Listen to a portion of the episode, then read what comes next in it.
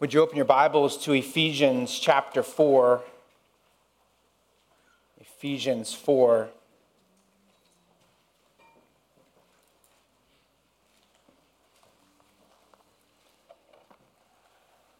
Well, we're in our third week of our sermon series titled Transformed by the Renewing of Your Mind. This series is about God's will for you. 1 Thessalonians chapter 4 verse 3 says, "This is the will of God, your sanctification." Sanctification means to be set apart as holy unto the Lord. It means to be holy like Christ. Do you realize that God's will for you today and tomorrow and the rest of your life is that you would be set apart unto the Lord? To be sanctified. God's purpose for humanity is to glorify God by living in relationship to God in holiness. Adam and Eve, our first parents, were created in the image of God, and they were created holy, so they would live in a relationship with God in holiness and glorify God in that way. And of course, they sinned and they plunged humanity into depravity, and therefore each person is born into this world with a sin nature. And they are corrupt. We are corrupt. Humans are corrupt from the inside out. And that's why we sing about the gospel that Jesus came. God the Father sent his Son to redeem us, to rescue us from our sin, and then restore within us the image of God, to make us like Christ. In fact, just as we introduced this this morning and think about it in this way, sanctification has three tenses, three time periods. You have past tense, when you were converted, you were brought to life by the resurrection power of, of regeneration. You were given the new birth. So at your conversion, the gospel was applied to your soul by the power of the Holy Spirit. That is the gospel. Jesus died and rose again. So the Holy Spirit caused your old person, your old self, to die to sin and resurrected your soul to the Lord. And so at that moment, you were positionally made a saint. You are holy, a holy one. And throughout your life, God practically makes you more and more holy. We call that progressive sanctification. You're growing, you're becoming more and more like Christ practically. And then, last of all, when you see Christ, as we sang in that song, the It is well with my soul, when we see the Lord, when you see Christ, you will be changed both inside and outside, soul and body, to be completely like Christ, holy, completely like Him. That's called glorification. So, past tense, present tense, and then someday in the future, finally, completely holy. And so, God's good work, listen to this God's good work in your life right now is actually to do what His purpose is for you, and that is to become more and more like Jesus Christ. So, as we think about the text of Scripture that we're in, we're looking at how God transforms us. And so, in verses 17 through 19, we saw why we need this transformation. In the last week, we started in verses 20 and 21 to see how God transforms us. We'll continue to do that this morning in those texts and those verses, those four verses. And then we'll look at what transfer, transformation looks like. The title of the sermon here this morning is The Transformation Plan. So it's actually going to be this week and next week. We're going to look at this. But this week, we're going to look at a new nature, the transformation plan, a new nature. And really, I think the big idea of this text of scripture, Ephesians chapter 4, verses 17 all the way down to 32. So, all these verses, I think the big idea is this right here, and that is as a new person in Christ, you must walk like Christ by renewing your mind with the truth of Christ. And so, as we go through these next three weeks and look at God's transformation plan and then see it working out practically, you're going to see this right here throughout this text that God has made you a new person. That's through your conversion, through the regeneration of your soul. It's at conversion, I should say, through the regeneration of your soul. And you must walk like Christ. You put off the old, you put on the new, and then you are renewed in the spirit of your mind. And so this, this passage right here, verses 20 through 24, is how God transforms you to be like Jesus. So if, if verses 17 through 19 are a description of a dysfunctional, degenerate person without God, then verses 20 through 24 is God's instruction manual on how he restores you. If verses 17 through 20 is a description of the inner person, broken, decimated, depraved, like a, like a bur- building that's burnt out, then verses 20 through 24 is God's construction blueprints on how he renovates you from the inside out. So the question we really have to start off with this morning is do you see that you need to be transformed? And do you desire to be transformed? That's God's will for you. And so we're going to look this week at our first point. It's really going to be the only point that we're going to have this morning, and that is that God transforms us by giving us a new nature. In the next few weeks, we'll look at a renewed mind and a renewed walk. So look with me in Ephesians chapter 4, look at verses 20 through 24, and I will read them as you follow along. Look at verse 20. The scripture says, But that is not the way you learned Christ, assuming that you have heard about him and were taught in him, as the truth is in Jesus, to put off your old self, which belongs to your former manner of life and is corrupt through deceitful desires and to be renewed in the spirit of your minds, and to put on the new self, created after the likeness of God in true righteousness and holiness. Let's pray to ask God to bless the reading and preaching of his word. Father, we wholly trust in you to do the work of transformation in our lives. And so I pray you will use the word of God by the power of the Spirit of God to do that even this morning, Lord. Make us more like Christ. That is our earnest desire in prayer. We pray this in Jesus' name. Amen. Well, it was about five o'clock in the morning, and I heard scratching on the carpet. I heard doors opening. I heard meowing. Yes, it was my cat and I had to go find the cat, put the cat away, lock it away so it stopped bothering me and so I could go back to sleep. And as I went back in my room and I saw my dog was just laying there sleeping. And I thought, this is this past week, okay? This is not like a, this is this past week. I thought, why can't my cat be more like my dog? My dog likes me.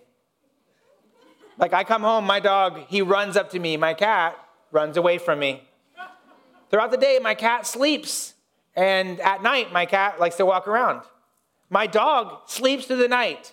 Now, we used this as an illustration a couple weeks ago. I use this as an illustration that your nature orients your mind, which produces your actions. In other words, we, we learned you, you do what you do because you think what you think, because you are who you are. Why do cats do what cats do? Because cats think like cats think. And why do cats think like cats think? Because they're oriented by their nature. And why do dogs do what they do? And because the dogs think like they think. And, and the point is, if I want my cat to be like my dog, what do I have to do? I could kill my cat. No, I'm not. I might, I might try to train the cat to be like a dog. I might say, do this, do this, do this. Do you think my, my cat's gonna turn into a dog if I do that? If I, if, if I teach my cat to like me more, do you think my cat will ever like me more? Well, maybe, I don't know, but probably not. It's not to be like a dog. Unless what? Unless I were to change that cat into a dog. And you say, Pastor Ben, you're getting into some really ridiculous things here. But see, here's, what we're talking about. You can't have true transformation and change unless there's change all the way down to the very nature. And so, what we see here in this text, the scripture is saying the people of the world sin, they reject God because they think a certain way. Their, their minds are futile. You, you can see that in verse 17. That they walk a certain way, that that's, that's what they do, because their minds think a certain way. They're futile, they have deceived minds. They don't comprehend the truth of God, and therefore their mind is distorted to actually not see God and who He really is and how He really works, but they actually see themselves as God. They, they live as if they are their own gods. And therefore, verses, seven, verses 18 and 19 teach that comes from a corrupt, depraved nature. It's because they're spiritually dead because they're willfully ignorant, ignorant, because they're callous to the truth, because they give themselves, over to their sinful desires. That's their nature. And so, what will it take to transform someone like that? Well, the answer is not do these things and you can transform yourself. The answer is this is that God must do a supernatural work to actually transform your very nature. And that's why it's a miracle that's why the new birth is a miracle. It's not something you can do in yourself. Salvation and sanctification, which produce true change, can only take place by the power of the Holy Spirit. When the Holy Spirit applies the work of Jesus Christ, his death, burial, and resurrection, he applies that to your soul. And the power of the Spirit can truly change your life. That change takes place when a person's converted. They turn from their sin, they turn to trust Jesus. The Holy Spirit, the Bible says, it's called re- regeneration. He regenerates, He causes their soul to come to life. That's what happened to Nicodemus, right? Jesus said to Nicodemus, You must be born again. Nicodemus, what a good person. What a religious person. And Jesus says, That's not going to do. You have to have something supernatural that happens. Nicodemus is like, Well, how, how is that possible? How can you be born again? And Jesus is saying, no, it's not something you do, it's something the Holy Spirit does within you.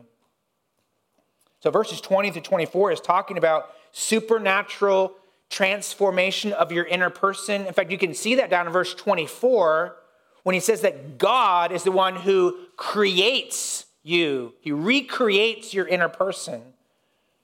And he changes first your nature, that's at your conversion. And throughout your life, He changes your thinking, which results in change of your behavior. And this is so important to get before we get into this text because this is completely opposite of how the world views, views change. See, this is the world's approach to change right here. It's do this, think like this, and you can be this. So, so you have a hard time with lying. You're a liar, right? So what are you going to do? Well, maybe do this and maybe get accountability and do this and this. And maybe if you do these things, maybe you can not be a liar. Like you can stop being a liar. Or, maybe you're an alcoholic, so you struggle with, with alcohol. So it's like follow these 10 steps. And if you do that, you won't have that anymore. You do these things and you won't be that person. I saw an article on lifehack.org. And this is the article, it's called this How do I change for the better? That's the question we're asking, right? This is the title. How do I change for the better? 17 things to start doing. 17 things? That's legalism to the extreme. Right? I mean, what happened to the four steps or the five steps? If you want to improve your marriage, follow these five things. So the world's view to change is this do this, think this, think this, take this pill, set up these rules, and then you can change who you are. And, and, and let me ask this question How's it going for them? Well, I read an article as well that talked about a government, actually, uh, institution, a government program, I should say, from the National Institute of Health there's a program that your tax dollars are funding called the Science of Behavior Change. This is what Jennifer Sumner, PhD, wrote about this organization, you know, what they're trying to do. They're trying to be able to find out why people do what they do and how, how to change behavior. And she wrote this There's been a lot of work done to help people change their behavior, but we really don't have many successful interventions to help people maintain those changes over time. You know what she's saying? We have all these different programs and therapies and things you go through. In the end, they really just don't work. Let's put more money into it, though, and see if we can figure it out. And the truth is, if the, tr- the world was really able to understand Ephesians chapter 4, verses 20 through 24, we could save a lot of money in this country. Because the answer is not this do this, think this, so you can be this. Here's God's approach to change you are this. By the power of the Holy Spirit, He has made this to be true of you. This is who you are in Christ. So, therefore, you are to think this way. And therefore, you can, by the power of the Holy Spirit, do this. So, verses 20 through 24 teach that God's plan for transformation is listen to this it's through the gospel. Your nature can be changed and regenerated by the Holy Spirit when He applies the gospel to your soul. That happens when you're converted. Your mind can be daily renewed by the Holy Spirit when He applies the gospel to your soul and the word of Christ renews your mind. Your actions can be transformed as the Holy Spirit empowers you based upon the work of Jesus Christ to do what God's called you to do. And do you see the common denominator here? It's God the Father using the gospel of Jesus Christ, or I should say, applying the gospel of Jesus Christ to your person by the power of the Holy Spirit. So, true change from regeneration to daily sanctification to final glorification is God's work to apply the gospel, his death, burial, and resurrection to you by the power of his Holy Spirit. And so, what we're looking at here today is we're looking at really that first part of change, of transformation, and that is that God transforms, He must transform your inner nature. So, if you are in Christ, if you're a believer, then we look back and consider what happened at my conversion when that transformation took place. So, if you look in verse 20 and 21, verse 20, what you see, and we saw last week, was that this is a reference to our conversion. So he says, but, so that's a transition, but that is not the way you learn Christ. So this transition, this conjunction transitions from what you were so you, you thought like this, you, you lived like this, verses 17, 18, and 19. You were controlled by your sinful desires. You were enslaved to sin. You lived for yourself. That's what you were, but you turned from that and you learned Christ. You trusted in Jesus Christ.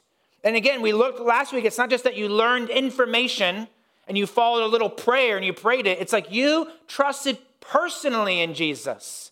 You had a personal encounter. And that personal encounter, it drastically changed your life. So I think a question we all must answer in this room is Are you truly converted? Have you been truly converted? Have, have you turned from your sin? And are you trusting Jesus as your Lord and Savior? Do you have a personal, life changing relationship with Jesus? Listen to that question. Do you have a personal, life changing relationship with Jesus? If you're like, well, I, I come to church once in a while and I, is Jesus changing your life?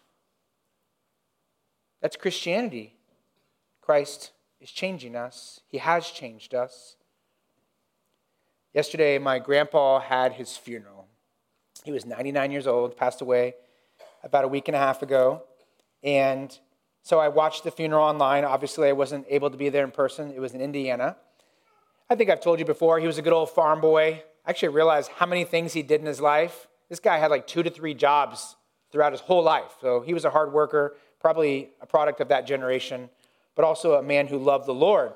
And when he was retired, he retired, um, you know, at some point in his life there, and he started working for the Lord. I mean, he was always working for the Lord, but he went full time into it. And that he would go around to hospitals and he would go around to people's homes and people who were needy, and he would ask them this question. He would say, Do you know Christ?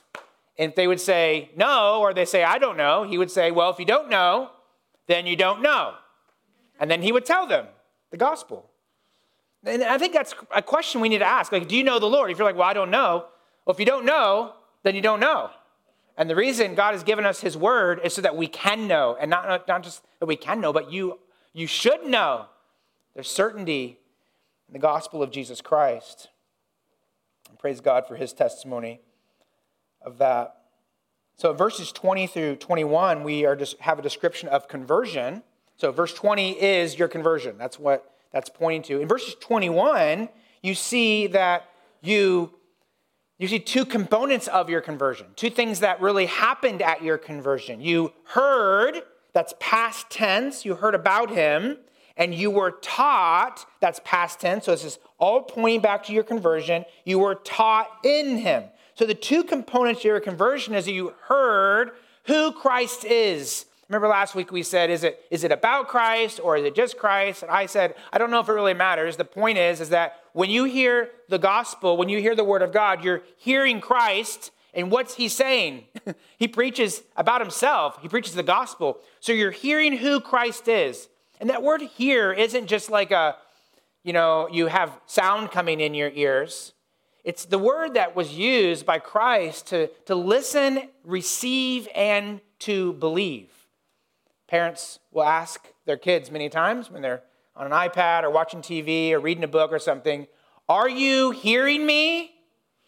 And they're not asking, Is there sound going in your ear? Does it work? No, they're saying, Are you listening and receiving what I'm saying? And that's what God's saying here. Like, you listen, you knew the truth of who Jesus is, the gospel of Jesus Christ, and you received it unto yourself. Jesus said this in John 8 47. Whoever is of God hears the words of God. Hears means they listen, but they also receive it as their own. The reason why you do not hear, he was talking about the Pharisees, is that you are not of God. So they were listening to God's word, but he's saying you listen, but you don't receive it as your own. And it's because you have a sin problem, actually, a sin nature problem. It's because you're not of God. And so what we see here is that you see, first, at your conversion, you, you heard the gospel, you heard who Christ is. And then notice, second, you were taught in him. And so you were taught who you are in Christ. You were taught who you are as a result of the gospel. So if you look at verse 21, if you have a King James or a New King James, your translation says, You were taught by him. And I don't think that's the best way to translate that. If you have an NIV, ESV, NASB, or LSB, which is the majority probably in here, then you uh, have it translated like this You were taught in him. And I think that's the accurate translation because to be taught in him is, is speaking about this connection, this relationship a believer now has to Jesus Christ. Yesterday, I read an article about Senator Dianne Feinstein, and she passed away this past week. One of the stories, one of the first stories that was out was that she left an inheritance of $70 million. And I, thought, isn't that kind of sad, though? That's a reflection on society that someone passes away and the first thing they go to is what she left behind as if as if she really cares at all about a dime of that money right now. She doesn't care about it, right? What she cares about right now is eternity. And that's what we should care about too. But it's interesting as I read that article, talked about her daughters inheriting this $70 million. And I thought, I wonder what the etymology is of the word inherit. So I looked it up. The word inherit means in heir, H E I R, in heredity, in the family. And so when someone inherits something, you could say that person's in him or in her or in whoever that is that that person's connected to. So when Dianne Feinstein's daughters read her will, those daughters will learn two things. Number one, what she had, right? Her mansions, she had a number of houses, she had a private jet, millions of dollars, obviously. And number two, how that will affect them. And if they're in her, if they're in the will, they will inherit that, right? That they'll get that for themselves. If they're not, tough for them, I guess. And when you were converted, you heard about Christ. You heard who he is. You heard what he did for you. He died. He lived a perfect life. He died in your place. He rose again from the dead. Second, you heard how does that affect you? Does that make sense? How are you in Christ? So, what does it mean to be taught in him it's taught, you're taught that Christ supernaturally changes your life through the gospel. You were taught that at your conversion, God united you to Jesus Christ. And so, if you look down in verses 22, 23, and 24, what you see is here an explanation of what happened to your soul during conversion. I'm going to explain this in a little bit more detail later in the sermon, but just to have an overview so you can understand this. Verse 21, you were taught. And then it talks about in verse 22, 23, and 24 what you were taught. You were taught, this is at your conversion, that you have put off your old self. Now, old self is that former life. It's the life of Paul before he met Jesus on the Damascus Road. It's, it's Paul when he was persecuting Christians and, and putting people in prison. It's Nicodemus, or I should say, it's Zacchaeus when he was in that sycamore tree. Before that, when he was robbing people and, and taking their money and, and ripping people off, right? It's that former life. You can see that in verse 22. He says, Your former way, your former manner of life. So it's that old self. So before, it's the person you were before you came to Christ. And so this is teaching is at your conversion, God the Father applied the Christ's death to your soul and he executed that old self. And so you left that old self behind. Verse 23, at your conversion, God started the process of renewing your mind. In other words, God started to work within you to make you like Christ practically in your life. And in verse 24, at your conversion, God applied the resurrection of Christ to your soul. You can see that in there, that word. He says he created you in Christ Jesus, in the image of God. So he gave you a new nature. And again, we'll explain that in more detail in just a moment. But what happened to you when you believed the gospel of Jesus Christ? God supernaturally united you with Christ. And this is called the doctrine of union with Christ. This doctrine goes like this. If you want to write this down, this might be a, a treasure for you to keep with you somewhere in your Bible. Union with Christ is this that God the Father applied the work of Christ to your soul and so united you to Christ that all of his grace and his blessings are yours. So, this is the truth that God the Father applied the work of Christ, it's his death, burial, and resurrection. He applied that to your soul and so united you to Christ that all of his grace and blessings are yours. And at this point, you're saying, Oh, Pastor Ben, theology, doctrine, I'm about to go to sleep, or maybe I already am. But please don't, because I actually think that if you understand this doctrine right here, it will change your life. This doctrine is like a lost treasure, and Christians need to go open it up and figure out what's inside. I was thinking about how to illustrate this, and I was thinking the importance of this, and I was thinking if you got a letter in this week from Bernard Arnault, and it said, I got something for you, what would you do with that letter? Now, how many know who Bernard Arnault is? Raise your hand. Oh, okay. Well, nobody. nobody. it's true. Except if you read Forbes magazine because he is the richest person on earth $210 billion. Now, if you got a letter from that guy this week and he says, I got something for you, would you research him? Would you try to find out as much as you could about him? Especially if he said, go to this place and you'll find this there. You're going to try to find out. And the point is, what we have here is, is far beyond that, that man, anything that man could ever give you. This is a treasure that lasts for eternity, that is that its worth is eternal. And so union with Christ is so important. So I hope you will tune your minds into this this morning as we think about this. When we study union with Christ, what we look for are a couple of key phrases. One is in him, another one is in Christ. That's why I gave you an assignment this past week to read through Ephesians and study how many times you saw the word, the phrase in him or in Christ or in the beloved. So, did you guys do the assignment? Okay, I won't I won't give uh, have you turn it in, I guess, but I did it out of the ESV. So, does anyone have how many times do you find the phrase in him in Ephesians? Anyone have a guess? Eight? You got eight? Nine. Okay, I found nine too. I didn't cheat. I just went through and, and searched for it. Okay, okay, and how about in Christ? 13. 15? Oh, you might be using different translation. but, but I believe you. Okay, well, I got 13 as well. So, and I use the ESV. So we'll see. Maybe I, maybe I didn't uh, count it right. That could be possible. But what's interesting, if you look at it, if you look for those phrases in verses or in chapters one through three, the phrase in Christ, let's see, let me find this here, make sure this, I'm correct about this because I don't want to be wrong about this part. The phrase, oh yeah, the, the phrase in him is found only in chapters one through three, except in our passage right here, verse chapter 4, verse 21. The phrase in Christ is only found in chapters 1 through 3, except in our text right here, down in chapter 4, verse 32.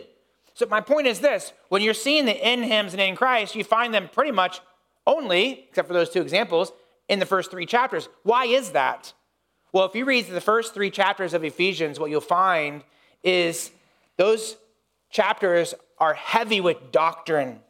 And the doctrine really can be summed up like this that God in Christ has made you a new person. I mean, when you read those three chapters, you see all that God has done to make you a new person in Christ. And then verse chapters 4 through 6 teach the commands. How in Christ God expects you to walk, to live. And so the point of this is that when we are considering what it means to be in union with Christ, we're going to look at those first three chapters and really study that. Now, we're not going to do that in depth here this morning, but I would encourage you to find those treasures of what it means that you are connected to Jesus Christ. Here's one verse that's a very probably one you've memorized at some point 2 corinthians 5 17 therefore if anyone is in Christ. He is a new creation. The old has gone, the new has come. So at your conversion, you were placed in Christ. You were united with Christ. This is an eternal connection that gives all the blessings and grace of Christ to you. The Bible uses the illustration of the union of marriage in Ephesians chapter 5, the union of marriage to illustrate this union with Christ.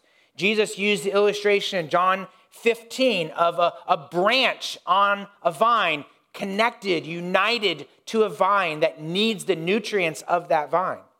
So to be in Christ, to be in Him, means that you are eternally connected to God. Maybe give it as a little story to help us understand this. I want you to imagine a man who is on the side of the street and he is a wandering scoundrel he is wanted by the FBI. He has millions of dollars in debt. He's laying there in his dirty, filthy, stinky clothes. He's, he's depressed. He's afraid. Okay, so he's the worst situation you could possibly imagine. Then a man in a limousine pulls up, and this man gets out of the limousine. He's well dressed. He has some papers in his hand, and he walks over and he says, Are you so and so? And the man says, Yes, I am. And he says, I am a benefactor, and I have heard about your situation, and I have something for you here. In this hand right here, I have a pardon for all your crimes.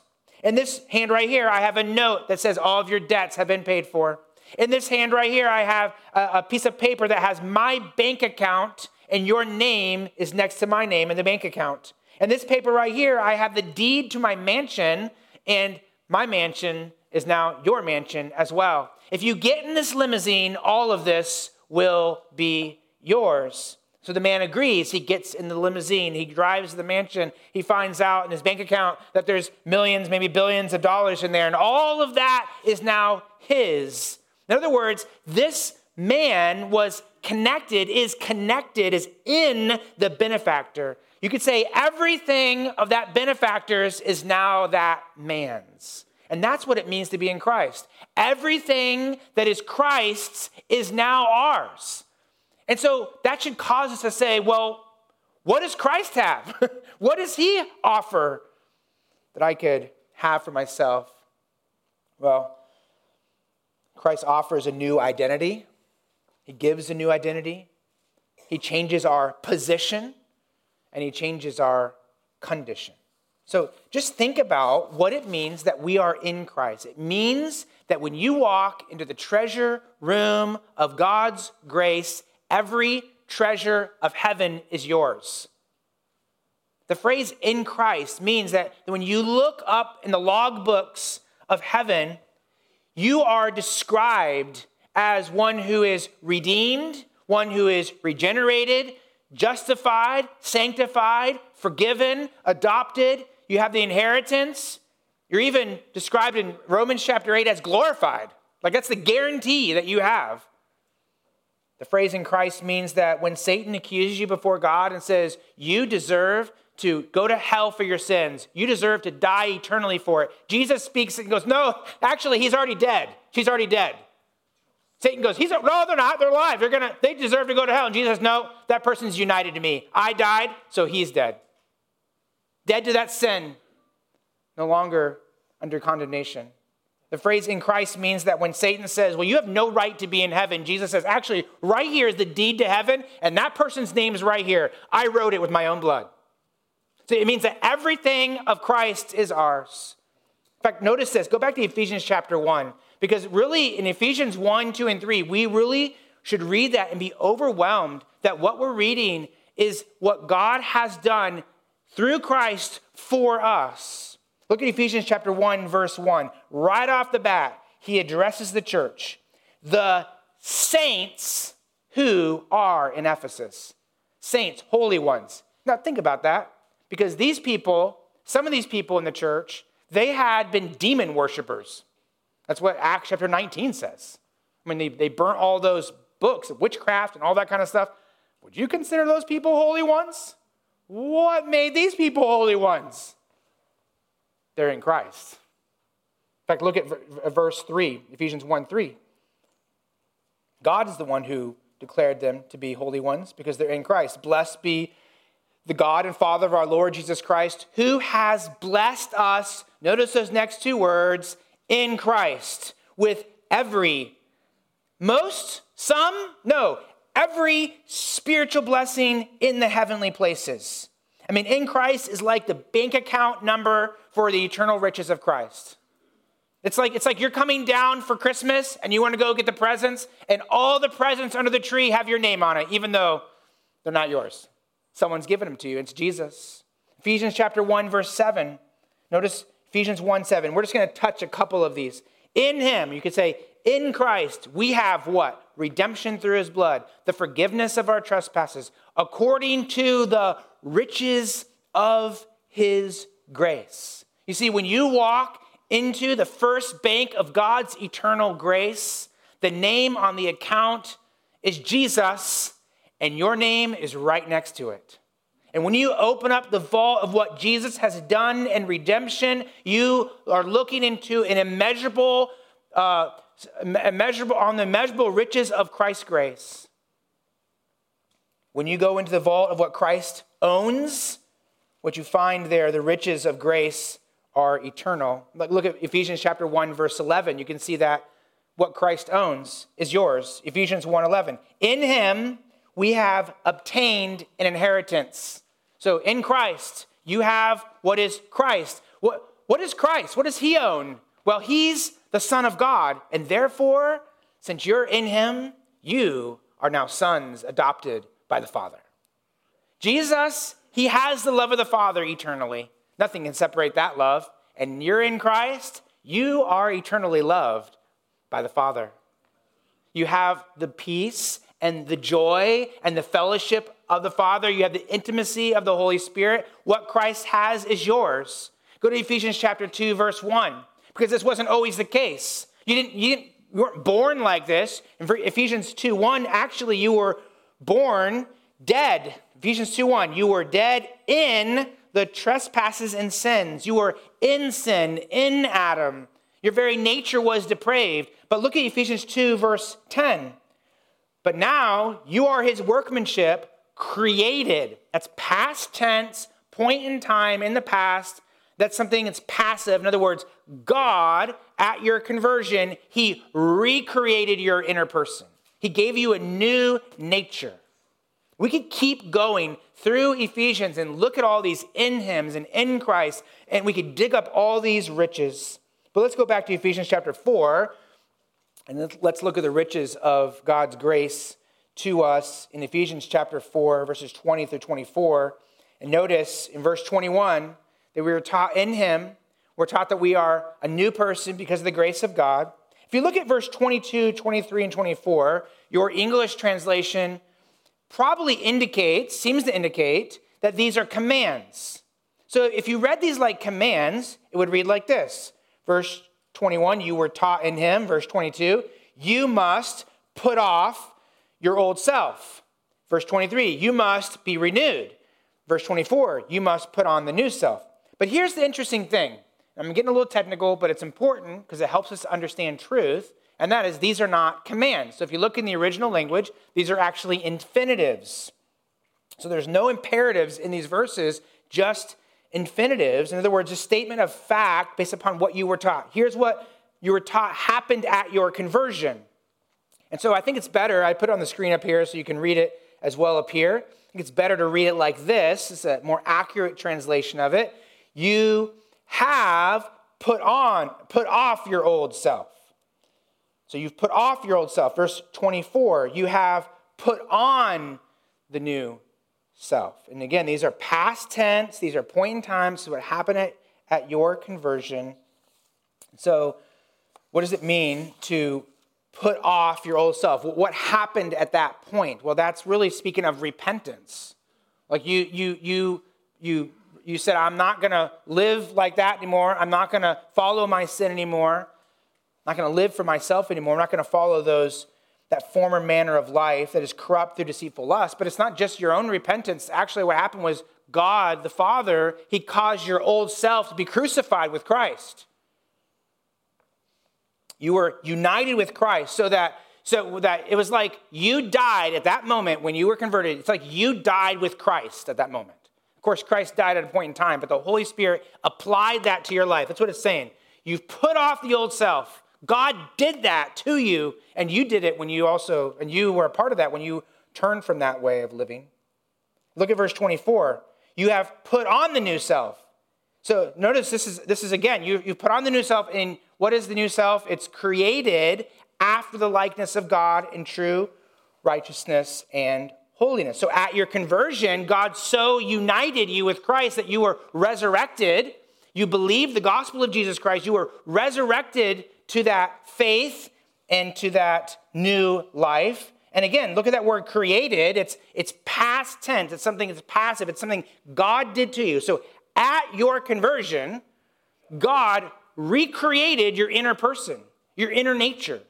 And notice how he created you in the image of God, in the likeness of God. Well, who is the image of God? Well, Jesus is the image of God. So he, he created you holy like God. Notice that notice like, I say holy like Christ, notice that in verse 24. After the likeness of God in true righteousness, he created you righteous, he created you holy. And look at verse 23, sandwiched in between there. You are being renewed in the spirit of your minds. That is, at conversion, God united you with Christ and he gave you the gift of the Holy Spirit, which you have for the rest of your life. And that gift is to renew your thinking so he can transform your behavior. So, verse 23, or 22, 23, and 24 are speaking of your union with Christ at your conversion. You are not the old person in Adam anymore. You are now the new person in Christ. So, God's plan for transformation starts at your conversion. So let's, let's come, come back to the practical. You want to change your life? You want God to change your life? Well, here's the question have you truly been converted? Has God so united you, your soul, to Jesus Christ that you have had a change of your inner being? God has given you a new nature. See, the, the answer is not do this, do this, do this, and then God will do this. The answer is believe in the Lord Jesus Christ, and he will save you. God is not in the business of just modifying your behavior. God is in the business of supernaturally transforming your nature. So if you're in Christ, what is the call of God to you? Remember what God did to you. Remember who you are truly in Christ. And because you are a new person in Christ, because you are a saint, because you are forgiven, because you are holy, live as the one God made you to be. I mean, think about that illustration of that man who was picked up in that limousine. His life was changed. Can you imagine if that man decided to go back out in the street, put those old clothes on, and live out there? You would walk up to that man and you'd say, What are you doing? Like, you have all this. This is who you are. Why are you on the street doing this right here? And they would, he would, you would say, Don't live like that. Live like how that man made you to be. That's what the call is in the gospel. That is the call in the scripture to us. Martyn Lloyd-Jones said it like this In Christ, I am a saint, and I become more saintly as I proceed. In other words, God made me a saint, but I should be becoming more and more saintly. I do not end by being a saint, I start as a saint. You understand the difference there? He's saying, I'm not living my life hoping that someday I can be a saint, so therefore I can go be with God. He's saying, God says, You're a saint, live like a saint. But it should be increasingly evident that I am a saint as I go on in my sanctification.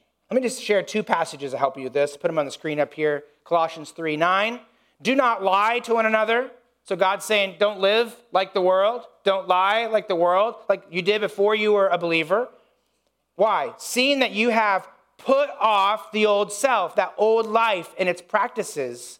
Verse 10, and have put on the new self, which is renewed in knowledge after the image of its creator. So you are a different person. God has made you a different person. So act like the person God's made you to be. Or how about in Romans chapter 6, verse 4 and then verse 6 as well? These are two really good passages to study this week if you want to learn more about this. Verse 6 of Romans 6, or verse 4 of Romans 6 says, We were buried together with him by baptism into death. So he's talking about that time when you were converted, he united you with Jesus in baptism. It's not talking about water baptism, but spiritual baptism.